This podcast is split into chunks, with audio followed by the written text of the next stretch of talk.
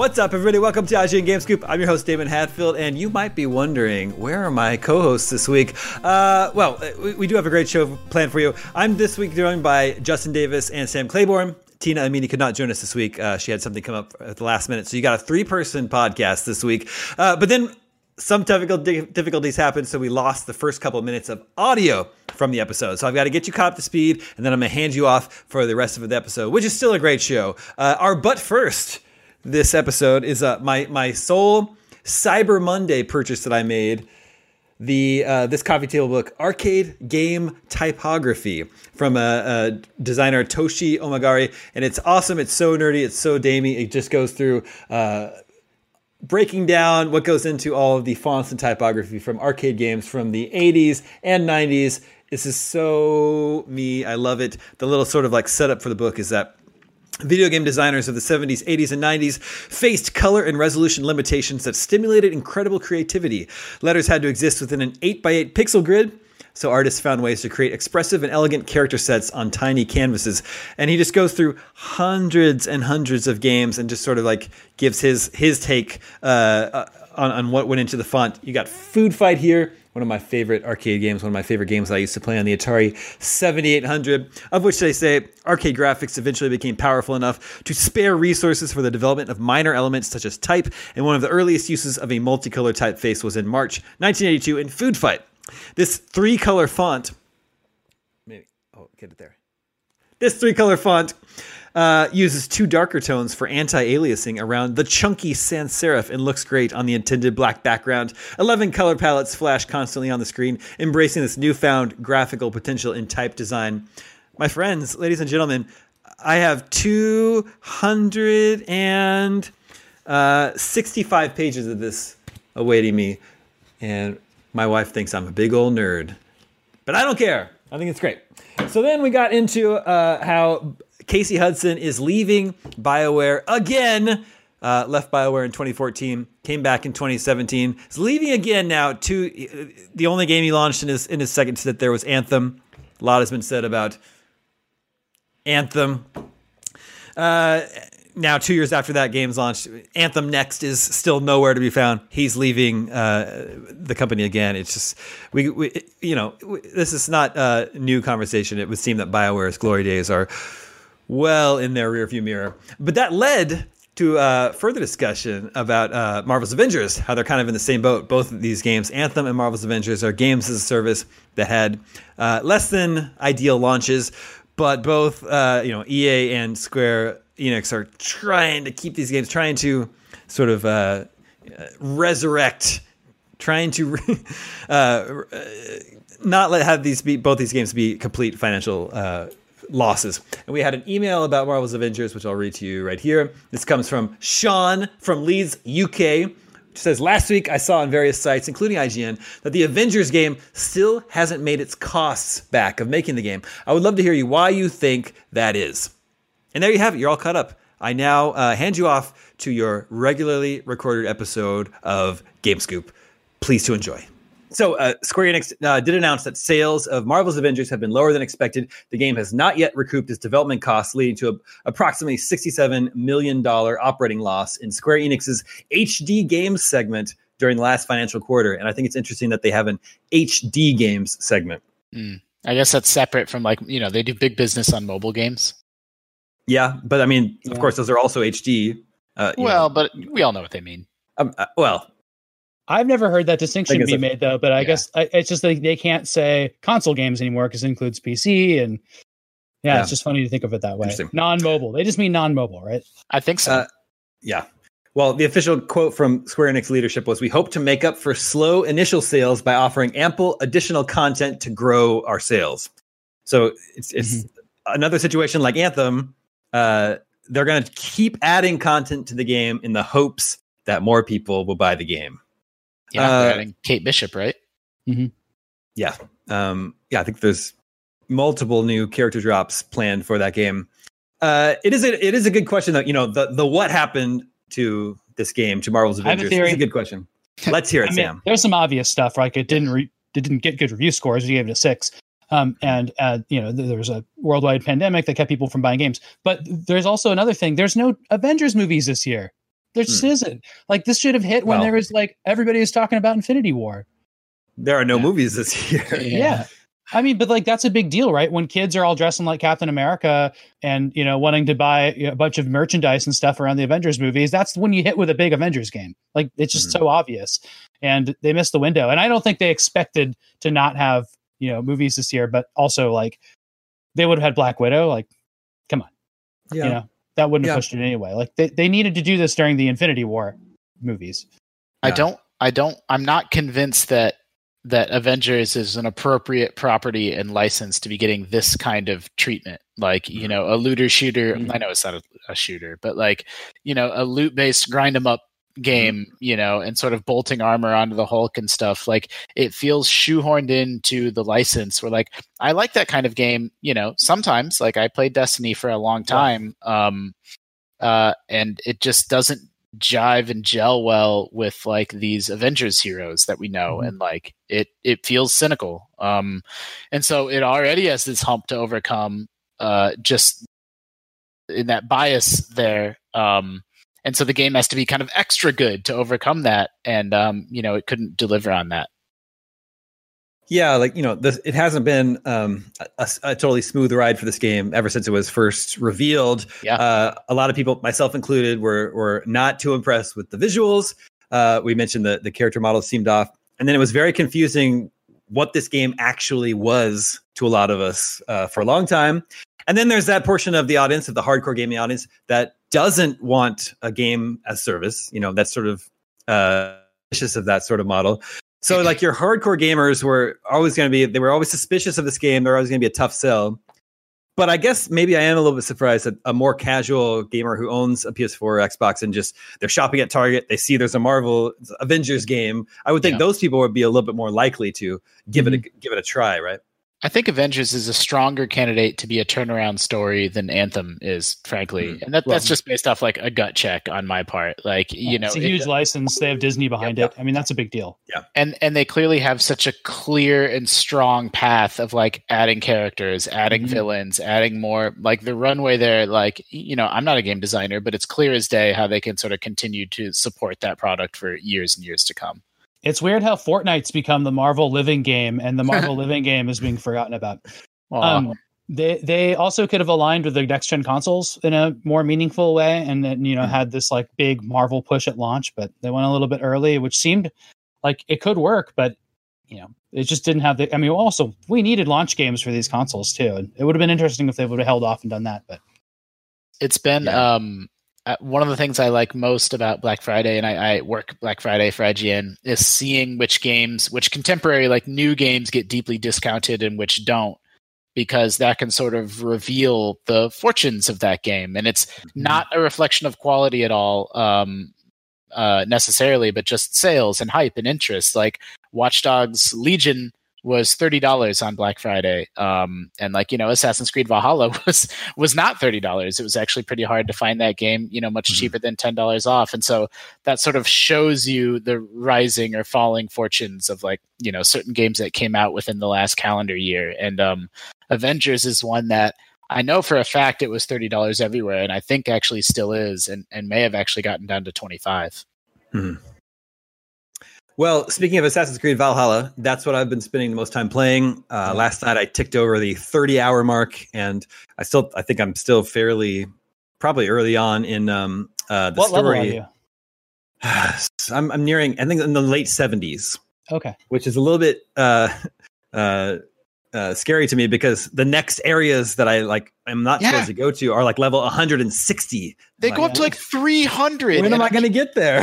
I'm doing the math of like I'm level like 70 or whatever after this many hours. I'm like, am I? Unless this picks up the pace, like I'm not going to be there till I'm like 120 hours into this game. Yeah. Although, yeah, I mean, to get those I, skill I points, like definitely do the side quests. Those things like they're like 30 seconds long, a lot of them, and you can get them get the get the skill points up. But I'm surprised if you if you're I bet the what was going to happen is that it's going to open up. I think what it does is it shows you low and high areas, and then it show, then a bunch of in between ones come along with the story. So I don't yeah. think they're going to push you to one because I haven't played a 160 yet, and I'm at about 160. Really? Wow. Yeah. Well, how many how many how many hours do you have logged? well, maybe I did play a 161. Uh, I don't know where the hour count is. I'll look tonight, but I haven't checked. But I did just go to like a new area map, which was like really cool, and it has a kind of like uh, an Eventide Island thing where it like they're mm. like, you know, this is a whole new way of playing. Do this for a little while, and I thought I'd be annoyed by it, but then I really, really liked it. Yeah, every open world game has to have a survival island now. It's the yeah, law. It's a thing, right? It totally is. Yep. Um, Sam, the uh, the save screen shows your your total playtime. Okay. On your actual save. Does it count uh, the pause screen? Because it feels like it's paused a lot. Looking at maps. Yeah, I'll check yeah, it out. Look at the map. You look at the skill tree. Planning out the skill tree. But like you guys, like I'm also seeing like there's like a monster, and I'll go back and think, I wonder if I can take that on now. I'm like, no, no, it's 290 level. Like I, I don't even know if I'll ever be at that. Like I can. That's just way too much game. Yep. Yeah. Uh, speaking of monsters, there's a um, hmm, I don't want to spoil anything, but there's a you know it, it, there are some like monsters and quotes in the game. Have you guys encountered any of those? Yeah. Yeah. Missions. Okay. Mm-hmm. Mm-hmm. One of them is just a bonus mission that was like I didn't know that was like a you know based on a, a external story that they had, which was kind of funny. But but the, when they skirt the supernatural stuff like that, they usually do it by like you're you're dr- drunk or taking yeah, drugs. You're high. They do a lot of that. And then, um, but then there's some things that aren't like that. Like there, there's a collectible in the game that you'll come across. It's not a spoiler. It's everywhere that are curses, mm-hmm. and you kill a like flaming skull, and it rids the curse. Like that's yeah, that's a supernatural thing they're fine with. There's no explanation for that. well, and that's what I like. What I don't mind any of that stuff. I think it's fine because I think the Assassin's Creed is a silly franchise, and so sure, you know, have flaming skulls in it. But like, what I like is that they do work hard in those games to have a consistent canon. Like the Assassin's Creed games have like a through line and lore. And so that means in that game world, all that shit's just real. It all, yeah. it all just exists. And like it's I think it's at its height in um in Odyssey that just was, you know, full, like half that game was supernatural enemies, which I, you know, again, yeah. I loved it. I didn't mind it, but like they seem to make no effort at like lore consistency there. Did they? I didn't get to any of the supernatural stuff in that game. Did they? Did they do explanations like the thing we're talking about? No, you just fight like you fight like gorgons and stuff like that. Really? Like, yeah. Minotaur, it's not like a yeah. giant bear that yeah. turns out to have like a costume or something. there there actually is some of that too, but no, like you fight Medusa and stuff like that. Yeah, it's pretty good. Mm-hmm. uh, like so, I, have I've mm-hmm. aligned with one. I, I, don't even know what you call it. One kingdom, and then I'm deep into the, like the storyline of aligning with a second one. Uh, yeah, that's the game. You you okay. take over territories. Yeah. There's like you know, I've probably done like 10 of those now or something. Oh, I don't gosh. know how many there are. I feel like they're really long and I, yeah. that's why I'm only, cause I'm also yeah, doing a start, lot of side quest stuff. You can probably cook through each territory in like 45 minutes or something if you just do the story parts. And then some are just not as interesting areas as others. So I, yeah. like, I try to move through those. And then if it's like a really cool area it takes you to, I'm like, oh, I'm going to spend time doing all the side quests here.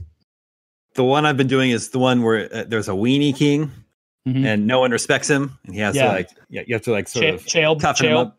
Chael, or Ceolbert? He's I think he's Ceolwulf's son. Okay. Yeah. Yeah. So that's the one I'm like sort of deep into. And right then there's the the torture guy that's like becomes his uh his like I don't know his advisee. Yeah. yeah, those are recurring characters, and like those ones, like you stick with some of the kingdom characters as they move through places. Hmm. So you, you you have some recurrence, and then some are just like one offs you go to. You're just like, oh, I killed all the people I needed to kill to kill there. Now I'm going home. Have you guys? What do you, what do you think about the side quests? I've I've been a little bit disappointed because um, sometimes, yeah. like you like you said, Sam, they they might be like thirty seconds long, and there's just not much. when them. I'm grinding, I'm really thankful for that. Like yeah. there was one where it's just like this pig talks, and you know, and you know, you're like, okay, hi pig, and the pig is not talking, and it's like, well, you got to drink that first, and then you drink that, and then you listen to the pig twice, and then the side quest's over. Yeah, and there's like, it's like that's They're really all... funny. And there's some where it's like, carry this stuff for me. I'm like, okay. That's the one I wanted to mention. The the priest who loves apples. Did you do that one? I, no, but I've carried stuff for other people. They're like, but did, did you do the guy where he's like, throw the stuff over the edge of the cliff? Well, it's just stuff he, like that. Yeah. There's one where like Those there's a nudist, ones. there's a nudist colony, right? And they yeah. want you to go and steal everyone's clothes. Oh, there's that one too. They're all the, they're all really short, and they're all uh, they're comedic relief. Uh, you know, yeah, almost I mean, yeah, I guess almost so. every single time. And so, like knowing that going into it, we're like that allows it's it's smart because it allows them to have their cake and eat it too, and tell this fairly serious, gritty story. But if you want the comic relief, you kind of have to go seek it out, um, mm-hmm. which you know is clever. But um, no, I I I find myself skipping those side quests. I find myself skipping. I've basically decided to skip the game.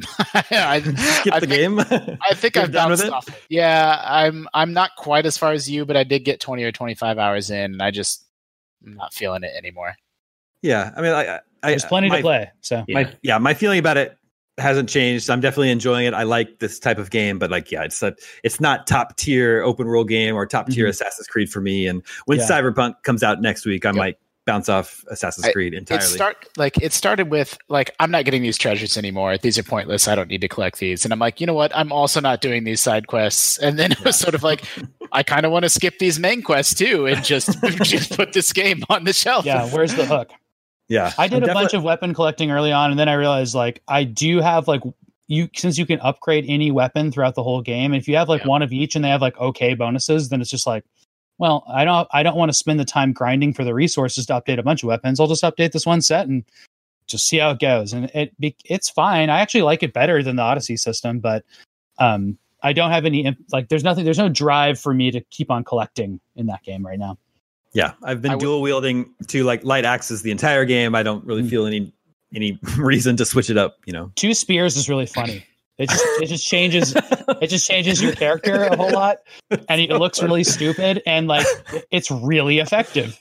Wow. Yeah, maybe I will give it one more shot because I haven't messed. I've only done like sword and board so it's mm-hmm. like I should probably try some different fighting styles. I, I really like drop shields. Like I was trying so hard to make shields work, and I just mm. they just they don't matter. They don't matter at all. And if you put another offense thing in that slot, you like do twice as much offense, and everything just dies quickly. It's just yeah. easy, and you, you just, just roll, parry. Right? Yeah, you just roll and parry, and yeah.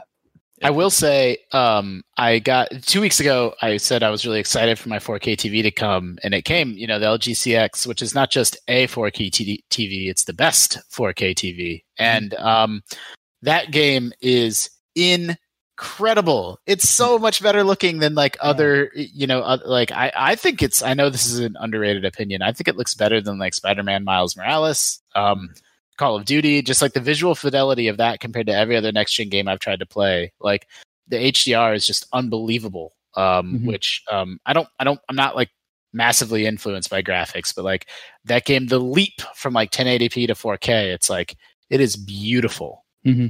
Yeah, I do agree, especially like scenery wise. Although yeah. maybe facial animation is like not really not the best I've ever seen. No, it's uh, what I wanted to say about that side quest with the priest who loves apples uh, you encounter a priest on the road. He said, "My this box of apples fell off our cart. My church is down the road. Can you help me carry the apples?" So like, sure. I'm like walking down the road carrying the apples, and he's going on and on about how much he loves apples. And when we get to the church, we're gonna bob for apples. And I was like, this is weird. We're I'm gonna be stepping into something really bizarre. Oh my gosh, what's ahead? And the, no, when you get to the church, he's just like, thanks. Thanks for walking me back with my apples. like that was it. so it's like, hopefully that's setting up something that's going to rec- like 10 hours later. Yeah. Well not as good as the talking pig then. Yeah guess not. Um i do like that uh the dice game but I, I don't get to play it enough. Oh my god. I really like it actually. Yeah i want that as a standalone I was so mad that I had to play that once, and then I saw that in the Assassin's Tree, it was like you know, like oh, it's like play play the dice game and take out this guy. I was like, no. it was like beat Dice Champion to unlock this clue. I really like There's it. no it's, way. I, li- I like a, it a lot. It's a Justin and Damie game. Yeah, mm-hmm. for sure. Justin, did you see they're making a physical version of it? No, but that totally makes sense. Yeah. There's nothing like there's nothing digital like that could totally be an analog game. So and there's not even that many pieces, you know, that it would require. So do they have to like stack those games when you play them in the video game to make sure that the human can win really easily? No. Like, do they do some kind AI? of like imbalancing? They certainly could because you you know it's dice rolls. Yeah, I, I didn't mean with that. Like, I just wonder if like if you go first, always it's just so much easier. I just don't know how they set that up. Although in the main quest, like I lost it and it was fine. I just kept going. Hmm. Yeah, I didn't really understand why I lost it or what the rules were, but I tried. Well, next when we record this next week, we will be recording on the day that Cyberpunk comes out. Ooh, uh, cool. So we probably won't have. I mean, unless we get early copies, which I, I have no idea. Uh, mm-hmm. We won't be able to talk about it next week. I have to wait till the week after that. Yeah. Please be excited. Mm-hmm. Let's check in with the listeners. Hey, Hello. listeners. Listeners, remember you can always reach us at the email address gamescoop at ign.com, just like Justin Smith in Anchorage, Ooh. Alaska did. Swerve. uh, Mr. Smith says, as I stood in line at 3 a.m. this past Saturday in the cool Alaskan air, waiting in line for a 6 a.m. release of the 30 units of PS5s my local store had, I couldn't help but wonder why consoles are still coming out in November. Uh, I feel like this was a logical move when video games were still a relatively new product and the decision to purchase them fell to parents. Mm-hmm. Launching consoles near holidays helped move units off of shelves and took advantage of Yuletide spending habits. This doesn't seem to be a smart strategy anymore since they can't even keep them stocked. All I could think of as I shuffled in place to stay warm was if this happened in June, it would be fun. I'd bring a grill, I'd make it an event. I can't help but think that a summer launch would also benefit the sales since the hardcore gamers could get their consoles at launch and the second wave could be ready to get those Black Friday dollars. What do you think? PS6 is a summer 2027 release. Nice job on 100 questions last week. Well, thank you. I think that's a great suggestion. I completely agree. I'd never thought about it before. The the idea of, the idea of tailgating a console launch, I think, is is fantastic. And the spending around the the uh, the holiday season um, is, you know, what I really like his point about how like that's like a parental thing, and I think a lot of like game sales are like, unfortunately, it's like kids telling their parents what they want, but also parents like making de- decisions on their own and they're bad ones. And I think a lot of people can like sell their bad games during uh, the holiday season. And I'm saying that mm. because I got a lot of bad games yep. from relatives and people that meant well uh, growing up during that season, just because they don't know, right? They're just like, oh, just buy whatever's 20 bucks. So there's, there's that still that, that kind of game sales tied to the, the season. But I've always wondered also in the summer, kids have summer jobs. And so once you gain mm. independence a little bit and have like a job over the summer like it's really fun to like spend your money on video games right? And uh, and i think that's like a really good time to uh, have new video games and you're not in school. And there's just like there's a lot going for the summer but uh, boy toy sales and holiday season are just seem to be into just tied so tightly that it's hard to break that. Yeah I, I I really like Justin's point that like you could have you know you could have this double whammy of like clearly the hardcore are going to buy the console at launch and then you get this second wave of like presumably you have your stock issues you know sorted out mm. the console is findable and on store shelves by Christmas and then you know yeah. it can be a big Christmas present too. Um, no, I think he's right. I think he should um, let's get him in charge of Sony. Let's let's run this up the chain. Yeah, Doug Bowser is coming for you. The weather thing is really really a good point. I mean, in the northern hemisphere, it's so awful to uh, have to do you know consumery outdoor waiting in line things. Then, and that's like a really unfortunate side effect that I don't think is really considered in any way when they're making these decisions. But I really like that. Of course, we'd be screwing over Australia, parts of Africa, and South America if we uh, had them in the in our summer. Wouldn't be the first time. yeah, and um, and I also think that uh, uh, I uh, it's funny because they come out in this this specific season, this like late November, where like you, it's not even pleasant in California to have a grill out. like it doesn't even matter. Like I, I waited in line for the Wii in Arizona, which is a very very hot state. It got mm. so cold at night. Oh yeah, sure. So yeah, it's, it's, not good for anybody. I had a when the Wii came out, I was twenty 22 or 23 and had an old terrible beater car. Um, and then i drove i woke up at like 5 a.m to drive to walmart or whatever and go stand in line and get the wii and it was you know freezing because it's november. And um, and my car window got stuck down on that no. trip. And then um, it was stuck down that whole winter because i didn't have the money to get it fixed.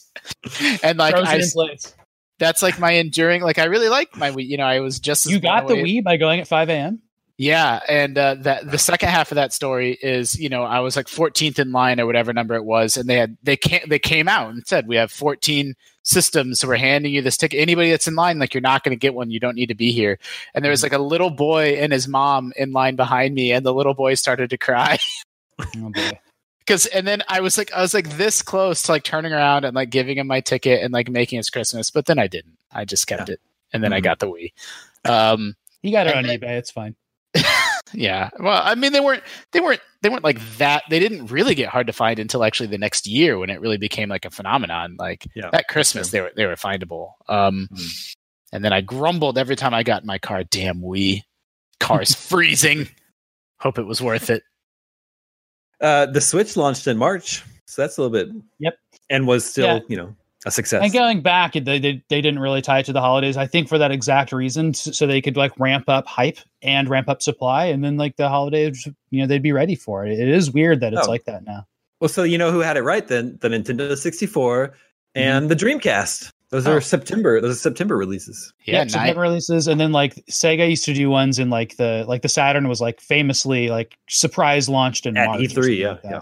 Was it? E3? I think for pure not for yeah. like not for like you know success or like any sort of objective measurement but just pure hype levels.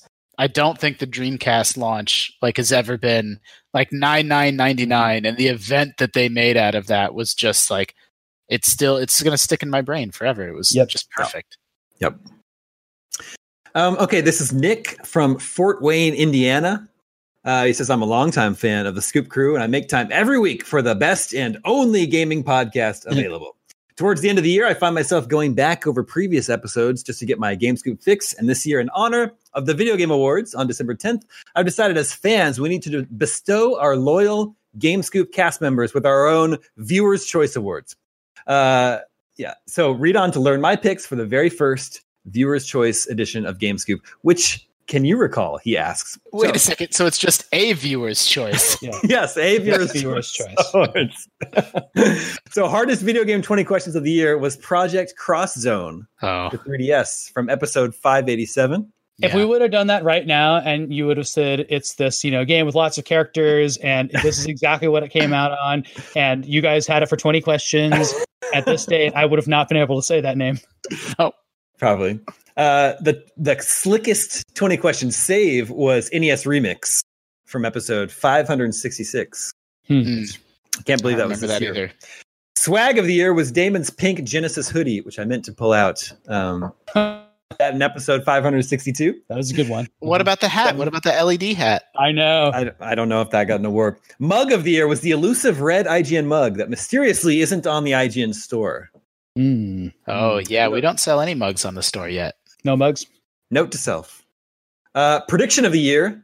Justin correctly predicted the title of Super Mario 3D All Stars in episode 573. Is that really true?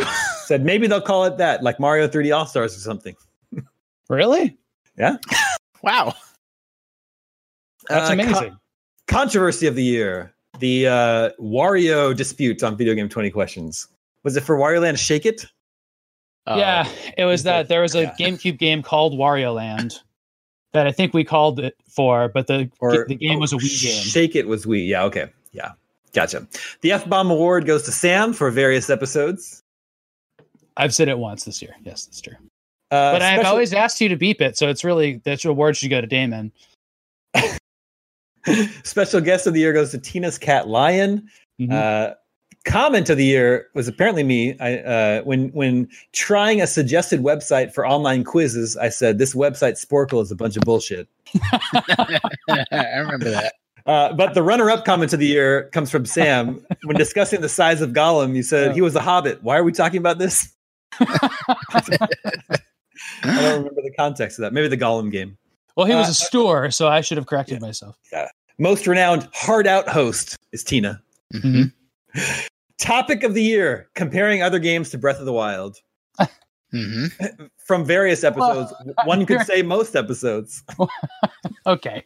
First of all, we're criticized for that, so I think we reduced it in 2020, if anything. Yeah, it was it was uh, winding down. We probably reduced it in 2019 and then ramped it back up again. Okay.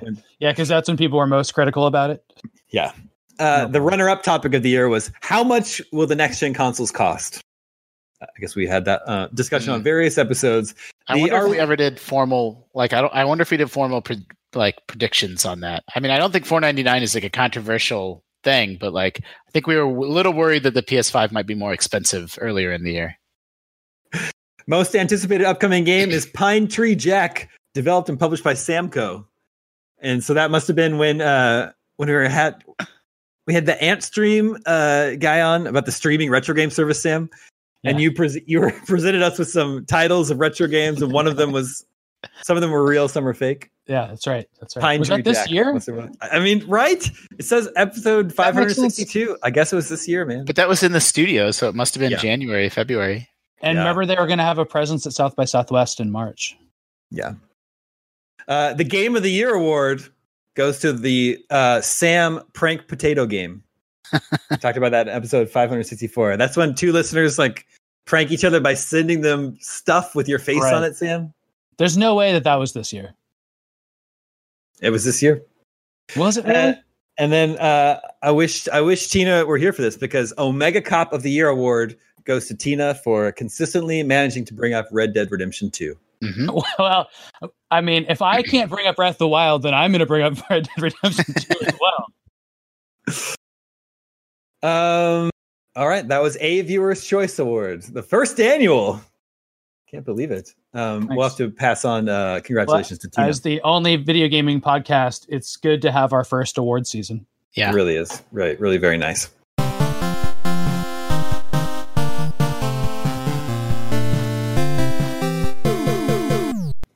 Uh, okay, since we are in uh, December now, that can only mean one thing. It's time to head to the magazine rack. And uh, I have the December 1988 edition of Video Games and Computer Entertainment, the premiere issue with an illustrated uh, scene from Blaster Master on the cover. Are you guys seeing this? Yeah, yeah I got it. Click and I made, I made it all big on my screen, so cool. good to go. It's it's the holiday buyer's guide for Nintendo, Atari, and Sega, and then there's computer games. So I like how they're playing down the cool thing in this game, which is the tank.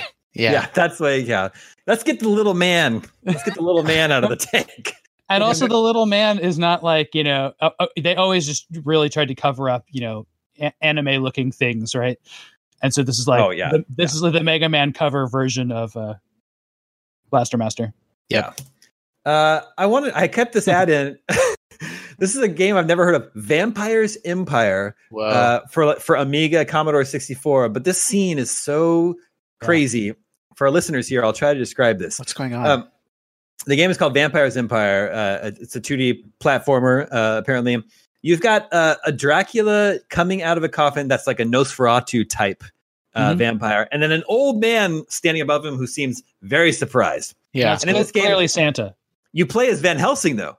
So oh. if we oh. assume this is Van Helsing, you know, mm. what has happened here? He's wearing a robe. He has no weapons, no stake or anything. Mm. He's encountered a coffin. He opened it and he's surprised that a vampire came out. Maybe that's just a lowly villager that has to be saved by Van Helsing. Yeah. Also, maybe. check out that cool logo for Magic Bites. Magic Bites. um, I'm uh, I'm uncomfortable with how vampire and empire don't quite rhyme. Yeah, vampires empire. empire. It's yeah. it's really bugging yeah. me. Yeah. Um. There. Uh. they should have. I can tell what happened here. This. So. Uh, you know. Somebody made a really cool like Castlevania like game, right? You can see like it looks like you know like yeah. like it's dark and and gloomy and really cool. And then uh then their little brother made the the art for the for the for the flyer, yeah. and they're like, "You screwed it all up." but you already said this to the printer. You screwed it up the it says high resolution and smooth scrolling graphics not recommended for persons with weak souls. Oh, dang. Well, mm-hmm. I'm gonna look this game up. The tagline is also "You will learn to be afraid, very afraid." What and be afraid? Well, like Amiga and Commodore 64. Okay. Uh, and be afraid, be very afraid was the tagline to the Fly remake, uh, David Cronenberg's Fly remake. So oh, really? That yeah, that's where that came from, huh? And that was in the zeitgeist at the time. Hot dates. Hot dates. Upcoming upcoming so Konami games. Power. Upcoming Konami games. Life Force. It says soar to the galaxy's rescue in your sleek Lord British space destroyer. What? Yeah, yeah, I know. Everyone knows it's the Vic Viper. Uh, but I, I, I looked up the manual for Life Force, and the the the player two ship is called Lord British. What? Okay. So I, I know. So I don't know why how that made it here. Man, and what then, a what a line like what a back to back on these. Man, in a oh. four month span, some of the greatest games ever made. Yeah. Well, so yeah, for the listeners, this is for Life Force, Adventures of Bayou Billy, Castlevania 2, Simon's Quest, Track and Field 2, and Blades of Steel. And, they, and they're all hitting August, uh, October, October, November, December. I just want to like pause here. Which is the greatest games ever made well, on here? Well, as Life that Force came out of my mouth, I'm like, I may have slightly oversold it. but Life like Force is good. Like Life Force is really good. Like yeah. you know, Blades of Steel. Blades of Steel is good. good. Yeah, it is. Blades of Steel is a is a pretty hot hit for that era. Yeah, yeah, yeah. yeah. So I, yeah. But but Castlevania is great and Track and Field is great, but these are Castlevania two and Track and Field two, which are not yeah. so great. Yeah. The yeah, copy right. for copy for Bayou Billy viability says uh, venture to the armed estate of Dat Gangster, King of Bourbon Street. Dat they, Gangster. Dat is it supposed to be like red and like a heavy like yeah. like mobster accent? I guess. Yeah. I guess. Uh, or like New Orleans patois. Yeah, Dat I don't know, man. Yeah, I don't want to trim. But for Blades of Steel, it says from the creators of Double Dribble. cool. Uh, and the contents, uh, the only thing note here is that they mentioned that um, the cover illustration, uh, the art was by Alan Hunter, and it says it's Jason and Metal Attacker from Suncom's smash hit Blaster Master. But that's a Sunsoft game. Sunsoft, yeah. and they Maybe get Sunsoft right later in the issue. So I don't. Okay. They, I don't okay. know how they got that wrong here. Suncom is not. I don't think that's the real. It's because it's the same thing we point out whenever we look at these, Daemon. They were just doing whatever they wanted back then. Yes, and, wow. Andy Eddy is is I, is in here. Well, yeah, he does a review. Um, he reviews Contra, but then and then later on, he'd become the editor in chief of this magazine. Wow. So, introduction, the premiere issue. Uh, the three premier game machines that have captured the lion's share of the current market are all sold by video game giants Atari, Nintendo, and Sega. Each of these game systems is an excellent entertainment value and will provide hours of video game enjoyment. They are, however, very different. Each has its own strengths and weaknesses. And I just want to go over how they describe Nintendo. The Nintendo offering was originally introduced in Japan, where it is enormously popular. As a result, a very good selection of game cartridges is available. Another plus is the Nintendo sponsored third party development program. This has put dozens of new games on the market, with many more to come, covering nearly every topic imag- imaginable. I like thinking of games as covering topics. Uh, the well, Nintendo is the smallest. They covered Crocodile Dundee with Bayou Billy. They covered Rambo with Contra. They, co- they covered Dracula with Castlevania. Mm-hmm. Uh, the Nintendo is the smallest in size of the three units and fits nicely into a tight space. The cartridges may be difficult to insert by very young children, however. While the graphics is while the graphics and sound effects in most of the Nintendo compatible games are excellent, many also utilize musical scores playing in the background, which are incredible. Nintendo also excels in adventure type games. The Legend of Zelda, Metroid, Kid Icarus, and Blaster Master are only some examples three Nintendo games, and a Sunsoft game. These games contain a wealth of detail and also provide the player with a goal, a sense of purpose in finishing a game. Many also provide the means to stop playing a game, then resume at a later date close to the point where the player left off. What? I know. That's wow. next gen then. Next gen, 1988. Mm-hmm. So now we have an ad uh, for joysticks by Beeshu. Beeshu is the uh, is the company, the manufacturer here, and they have three different models. One is give your quote entertainment system a real zinger. zinger. So I guess yeah, zinger is the the the uh, controller for the NES, or the ultimate Super Stick. And it says, uh, I guess the ultimate can also be used on the NES, which is like a, mm-hmm. an arcade stick. It's wireless. Yeah. And then it says for other quote video game end quote players, we have some really hot stuff, and hot stuff is trademarked. I don't know how they were able to trademark hot stuff. Are you sure that it's wireless? Are you just that, Oh, but yes, because the next ad is for the ultimate, the wireless. How are they doing that? Stick. How did they do that? Yeah, I mean, it's they, the NES had a bunch of these. Their line of sight, they use the same thing that a, a, a, TV remote uses. So it's like basically an infrared signal to a receiver, and you had to plug something into the front of your system, and then they have a they're they're broadcasting from the controller. They don't cool. work at all. Yeah, so like you, you plug the receiver into the controller port on the NES, right? Mm-hmm. Then you go all Palpatine on your television. Yeah, exactly, exactly. Break loose and go remote. It says this ad is strangely familiar from a previous GameScoop magazine segment. I, mean, I think it could be. It could be. It could be. It says available in better video game stores across America. Yikes! Maybe not. Maybe not the best ones, but the better ones. Yeah, take that, Toys R Us and Babbage's or something. Uh, KB Toys. I think oh. we've seen this. I know. I know we've seen this ad before. This is for Platoon, the NES game from Sunsoft, and I just I, I always like taken aback by this ad because of course most people playing NES games in 1988 were children, and here you have this close up of uh, of a man with a, a, a, knife coming right at the viewer, uh, the knife you know ready to attack, plunge into the viewer. I just it's just a strange ad for something that's being mostly used by children. Mm-hmm. It's supposed to be like a really high fidelity shot too. Oh right? yeah. And that's why they show a close up of a boss from Blaster Master in the next ad. And then I guess I didn't realize, realize Sunsoft handled the ports of Spy Hunter and Xenophobe to hmm. uh, NES also. Yeah, Xenophobe was an incredibly, incredibly confusing game when I was a child. It's an Atari game uh, the, uh, in in the arcades, and I mm-hmm. I always liked it. Although you're right, it's a little bit hard to wrap your head around. Um, okay, I remember this is 1988. We have a news update on Activision adds two to the 2600 catalog, the, a system that was 11 years old at this point. They're oh. getting Commando and Kung Fu Master. And that was wow. big news. Yeah. What's the Zork news? news? Let's Zork again like we did last summer. I really like that headline. I want to start describing game sequels that way. oh, it's for Zork Zero. It says that has some graphic elements. According to Infocom, Zork is the all-time best-selling entertainment software product. So it was the GTA 5 of 1988. Mm-hmm. With almost 1 million copies sold. Yeah. So in 1988, almost selling a million copies made you the best selling entertainment software product of all. That time. can't possibly be true. And it's also 200 million stolen copies. There's no there's no chance there's no chance that there wasn't a million copies of Mario Brothers and like other games out there by 88. Maybe I don't know. It also says Zork Zero will soon be vi- available for fifty dollars. Wow, wow, ten dollars less than video games cost in 2020. Yeah, well, not PS5 games, but yeah, sure, but yeah. And that game was still basically text too. Uh, sports headline Nintendo action. A pair of cool. new games from Nintendo put sports simulations high on the NESers hit list this fall. It's about ice hockey and Mike Tyson's Punch Out. I just think the write up of Mike Tyson's Punch Out is strange. It said it lets the gamer advance the ranking of Little Mac, the on screen boxer surrogate, as he fights 13 bouts in the minor, major, and world circuits. Gamers who defeat the contenders win a dream match against the champion. Lots of fancy frills make the game more fun. Can you imagine what, like in a review, like what would Dan Stapleton do if our reviewer write, lots of fancy frills make the game yeah. more fun? Use an example. Is what he'd say yeah, example. it doesn't mean anything. Anyway, yeah. there's just no mention of any of the boxers. There's no mention of Mike Tyson. Anything that like we would talk about about that game today. Jeez.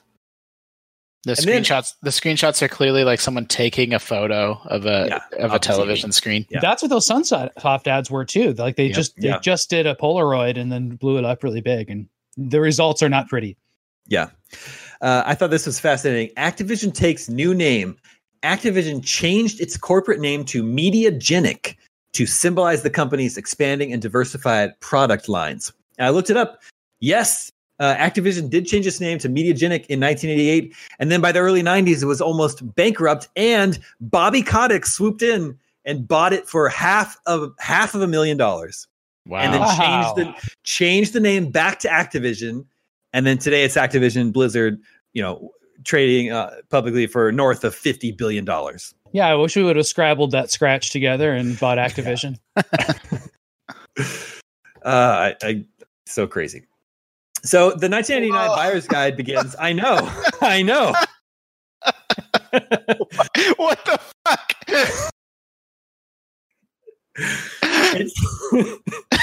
oh boy. So the 1989 buyer's guide begins with a full page artwork, uh, art illustration that's a trace of the Commando movie poster with Arnold Schwarzenegger, uh-huh. but they gave him an eye patch for some mm-hmm. reason. Mm-hmm. And that's then I don't even know. Control.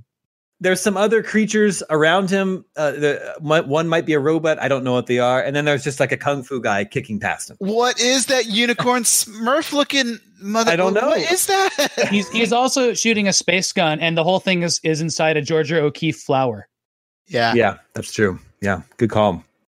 So they set up. They're gonna they they've scored each game on um, uh, playability, action, strategy, graphics, sound, and music. Each one from one to four. Four is excellent. One is poor. And then they you know that's that's the famous PASG scale. PASGZM. PASGZM. scale. and so they break them up. They break them up from Nintendo, Sega, and Atari, and it, it, I think they just list every single game that's available from Nintendo. It just goes Whoa. on and on forever. Yeah, and some Nintendo did that scored. on their own. Sometimes they'd release this thing called yeah. I think Pack Watch, which is like a standalone little me- issue that was yeah. kind of like the Sears catalog. And some of them have those scores, and some don't. Like Bayou Billy isn't scored, Commando's mm-hmm. not scored, oh, and and then also the blurbs for each game have no opinion, no criticism, no judgment. It's just a an objective, uh, you know, description men, description of the game. So a lot of uh, a lot of yeah. uh, IGN's viewers today would be very happy to read these reviews. So it's like a, reviews. It's a buyer's guide. It's like it's just a product catalog. You know, yeah. it's like a Sears mm-hmm. catalog. Exactly. Yeah. So you're just like flipping through, looking at pictures. They don't have a screenshot of Hudson's Adventure Island for some reason. I would have that derpy skateboarder from earlier. Man, yeah. I would have loved this as a kid. I would have I read mean, every single one of these blurbs and looked at every single one of these yep. screenshots. For yeah, sure. The, yeah, it's just like it must have been every NES game that was available in 1988 because it goes on for so many pages. Mm-hmm. It's still going. I'm still just clicking through these pages and pages of games. And then you get to Sega, and the the their section is much shorter, so there's weren't as many games, right? This is for the the Master System. Yeah, yeah. Sega Master System, and the Atari is even shorter still. Wait, yeah, why was it? Why was it Glass Joe on the Atari section? Go back. You're right. It is Glass mm. Joe in the Atari section. I guess there's a Fight Night game. It's the first game that they mention. Mm. Getting uh, uh, their wires crossed at that Does point. It There's specify a, which Atari system this is. I guess it's 7200. Well, it would have been the 7800, yeah. which could play both 5200 and 2600 games. Okay. Okay. So, right. So this includes that. And uh, Food Fight's in there. Cool. Although it didn't get very high scores, apparently. It's a perfect game in the arcade. So once you get through the buyer's guide, get you a review of Contra written by Andy Eddy. Who we used to and, work with. That's the content. Yeah, yeah, it's a legend. Former uh, uh, GameSpy, IGN. Um, and the review is interesting even though they scored games in the buyer's guide, they he, there's no score on the review. Uh, but he likes the game a lot, and it opens up talking about why he likes the game, even though it's like not very original or anything. But then halfway through his review, he gets into secret hint. Contra normally provides you with three commandos to start, but there is a little known method of popping that beginning troop count up to 30. And then the final one, two, three, four, five paragraphs of his review are describing how to do that, how to get 30 get 30 players in Contra. Really? Yeah.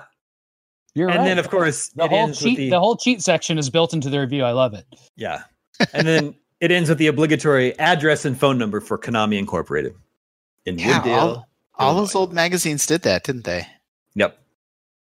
Uh, oh, I guess there's a strategy guide for Blaster Master in it too. I don't think I was going to go. Do you think this. at the end of the strategy guide they have a review? No, but they they walk you through even how to defeat the final boss in the very last little paragraph here. So this is everything you need to do in Blaster Master. You kind of need to play along to a guide for Blaster Master. It's helpful. Yeah. Uh, there's the game doctor answers your questions. One of them is what happened to text adventures? The answer is well. like vaudeville, silent movies, and radio drama. Text adventures have become a creative dead end, a game format that is no longer viable because its audience has moved on to uh, to new, less demanding forms of interactive entertainment. And he actually waxes on for a few more paragraphs on why text adventures are no longer around. There was the, he just had to wait just a little bit longer for the internet to come around to have a yeah. renaissance yeah. for text adventures. I like this one. How do I take advantage of the various online services supposedly available to computer users? Well, you That's need a couple really of things. Yeah, 88. You need a couple of things besides the computer, disk drive, and monitor itself. You need a modem, and of course, a membership in the services of your choice. The most popular being is a Delphi, QLink, CompuServe, and the source. Hmm. Um, I just yeah, that's it's always interesting to see people talking about going online in the 80s. Yeah, they used uh, the modems that had the telephone cradles. Yep, those are so yes. cool. Uh, who invented video games is one question. We've no got to go knows. with Ralph Baer. Well, they they correctly uh, seem to they identify Ralph Baer, which is you know I I I, I definitely had, had no idea who Ralph Baer was in when I was ten years old in 1988. Mm-hmm. Yep. Yeah, the the you know you would hear Nolan Bushnell a lot. Yeah, exactly. Then, you know, then people have kind of corrected that back to Ralph Baer. Yeah. Okay, that was a look through the December 1988 issue of Video Games and Computer Entertainment.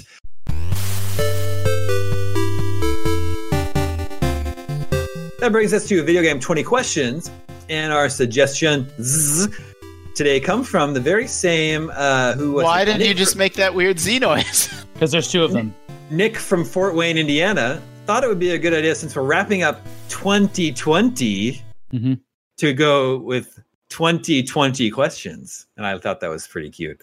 But okay. I, of course, you are down a person, so I don't know. If, should should we hold that for next week, or do you guys feel like you can handle it? I don't. Let's do that, let's do the 2021 next week and do a different right. one this week. Okay, then we'll, we'll revisit this one. I just need to pick a new one really fast. I'll just pick the first one that comes up here in the old Game Scoop email. Uh, Is it Blaster Master? Maybe if I turn my head, I can see Daemon's yeah, screen. exactly. Can you actually? No. I'm gonna. I'm gonna. I'm gonna uh, reject this one. Power Quest for the Game Boy Color. Wouldn't have gotten that. Nope. Daemon, you've been telling people for years not to pick stuff that like nobody's ever heard of, and they yeah. still send them in. Yes, I know. I know. They never learn. Oh, this one is good. Okay, I found a good one. Okay, uh, I've got it. I've got it. Let me just pull it up on Wikipedia so I can answer your challenging questions. Put the Wikipedia URL in the chat so we have it too. Okay, got it. Here it comes. Here it comes. Okay, let the questioning begin. Hmm. Mm-hmm. Could it have appeared in this issue of video games? no, it could not have. Uh, uh, can you play this game on your Nintendo Switch? No. Is this a platform exclusive? No. We're off to a bad start. Uh, did this game come out in the 90s? No. Is it part of a series? Yes, that's five. So it obviously came out in the 2000s or later. Unless it came out in 1989 and then we're stuck in this little tiny because that magazine was 88, right? Yeah. Mm-hmm. uh, Did this come out before 2008? Yes. Okay. Okay. That was good. That was clutch. I don't. I don't really remember don't, what, what the 2008 systems yeah, were. I'm, I'm not that's, sure why you picked 2008, but it did come out before 2008. That's like that's like that's like GameCube, Xbox, PS2 era, and then you know maybe I don't know what year that may have been. I, I think, think the 360 PS, was 2008. I was gonna say like we may have just been kicking off the next generation by then. Mm-hmm. Not a platform exclusive. Uh, was it developed in Japan? No. It's going poorly. We I I miss Tina. Yeah. Did this come out on a uh, on a optical disc? Yes. Did this come out on the GameCube? No. Damn it. Was it on the PlayStation 2? No. That's 10.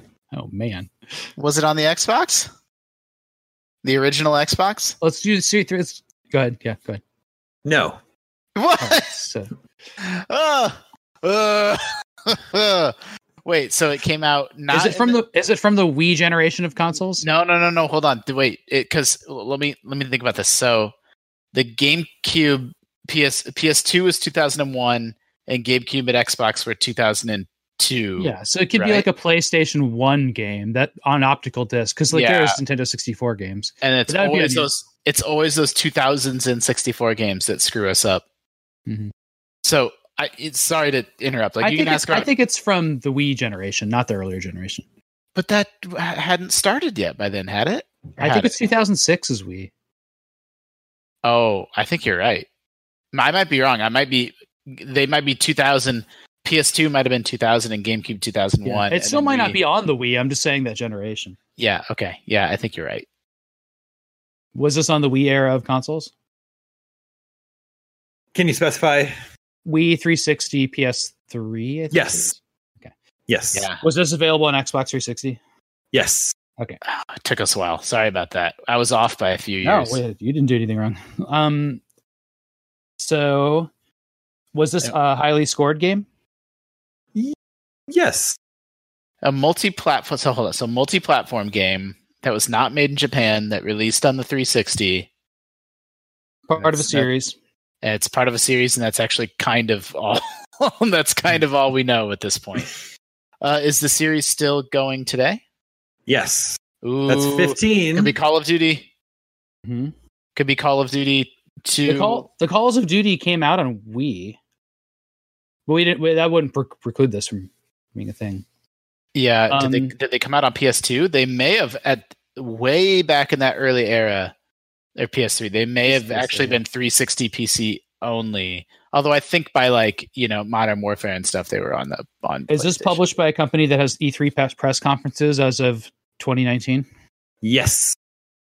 It's not called. The Activision doesn't have a press conference. Yeah. Um. Bethesda. Bethesda could be Morrowind. Yep. It could be so. American companies that do that are basically Microsoft, Bethesda, but Microsoft yeah, wouldn't have had cross-platform, and then Ubisoft. Yeah, Ubisoft. So it's, it's the first Assassin's Creed. Yeah, it could be Assassin's Creed. So it's it's either Ubisoft or Bethesda. Is this a Ubisoft game? No. Oh. Is it a Bethesda game? No. Uh, so it's EA. Is this an uh, EA game? Oh, wait, yes. wait, wait. Yeah. But that's it. Now we got to guess. Yeah, that's it. oh, really? Okay. oh no. we can get Shit. this. No, we're not, no, we won't. Uh, it could be Mass Effect. Yeah. But they, but they, did they, they were, they were you know, already, BioWare was already associated with EA that far back. They'd already bought them. Yeah. Yeah. So, you know, it's an EA game released on a disc before 2008 that appeared on the 360. And the series is still around. Series still around. It wasn't, and it wasn't an exclusive. Oh, the series I mean, still being EA around. doesn't have a lot of series. I was gonna say, so Daemon probably wouldn't do us dirty by making it like Madden 2006. Like, no. I'm gonna assume besides besides like maybe like Fight Night or something, we can probably eliminate all the core sports games. Yeah. Yeah, I don't okay. think it's sports. I'm gonna give you uh uh sort kind of two hints. Yeah, we the need a hint because we didn't have Tina. The first one is that you guys are nowhere even close to getting this game. But okay. the second part of that hint is that I thought you could get it. I really, really thought you two could yeah. get it without Tina. Mm-hmm. Mm. So it's probably. Is there like Peggle type stuff? Yeah, there's you know there is PopCap. Did EA buy PopCap? Do they own PopCap still? I don't know. Um, I could also. I, could I mean, or or I, um, you know, like Battlefield. I I can't remember when EA gobbled up like the different companies that they acquired. Mm-hmm. Uh, but he said we're not even close, so I, I can't really think of a leap I can make right now. Plants vs Zombies. Yeah. Yeah, let's guess that. Did okay. that appear? Is it Plants vs Zombies? No. And I don't know if that got released on a disc on 360 or not. Whatever, uh, man. Uh, no, it is Lord of the Rings, The Ugh. Battle for Middle Earth 2. Oh, we should have asked about licenses. Yeah. Yeah. I played that game. I had that game. I, I played it on 360, yeah. Is that a strategy game? Yeah. It's R- RTS. Wow. It was when they were still in that era of trying to make um, RTS games work on console. Trying like they, you know, they did. They sort of figured out a control scheme that actually worked pretty well. Yeah, that mm-hmm. one actually worked well. And even with like Halo Wars, they continue to improve that control scheme for consoles. Hmm. Uh, yeah, that's in uh, that was made right at EA Los Angeles, 2006, both PC and 360. Mm. So that they must have had the EA must have had the Lord of the Rings license to some abstract point. Well, didn't EA publish all those like action uh, Lord of the Rings games that were based yep. on the movies? Those games are good. Yeah. Those games, people have a lot of nostalgia for those. They're like yeah. they're like RPG light, and, yeah, they, and just, they really use the scenes from the movies to set their, yeah. their games in them. I think they were just called, yeah, like the Two Towers, yep. Return of the King, and they came out on Game Boy Advance and like their own little versions and stuff like that too. Yeah. Uh, that suggestion came from Emil Lang in uh, a place in Denmark that I can't even attempt to pronounce. Um, but the body of his uh, email uh, might be relevant to you, Sam. He says, I've been following Janet, Brendan, and Miranda on Twitter and saw how they're preparing for the massive beast that's going to be IGN's Cyberpunk 2077 guide. It seems really interesting. I was hoping uh, there might be an episode dedicated to how the IGN Guides team uh, tackled this whole ordeal internally and with freelancers. Guides seems like an underappreciated part of games coverage. Too. It would be cool to shine a spotlight on them. I don't know how you know. I don't know if GameScoop is the place for that, but I just thought you'd be interested to hear that, Sam. Yeah, no, that's really nice to hear. And I think what's funny is you might think it sounds underappreciated, but it's really appreciated because people love using strategy guides and th- there's a lot of goodwill about it because we make these big giant strategy guides Um, now, putting you know faces and people with who makes the strategy guides is a whole other thing. There's the internal yeah. editorial team, and then you know 20, 30 at any given time freelancers working on these things, and it's just a huge team and, and effort to to break these games down. You can see the origin in uh, Video Games Magazine uh, of of how far those go back. It's a proud tradition, and I think the first way a lot of people discover IGN, which is really neat. Yeah, that's true. That's true. Um, okay, that is going to be all the scoops that we have for you this week. Uh, next week, when Tina's back, we will do video game 2020 questions, which I think is a very cute idea. Uh, but thank you to both Justin and Sam. Thank you to Boroba working behind the scenes. Remember, you can always reach us at the email address gamescoop at IGN.com. My name is Daemon. This is IGN Gamescoop, and we're out.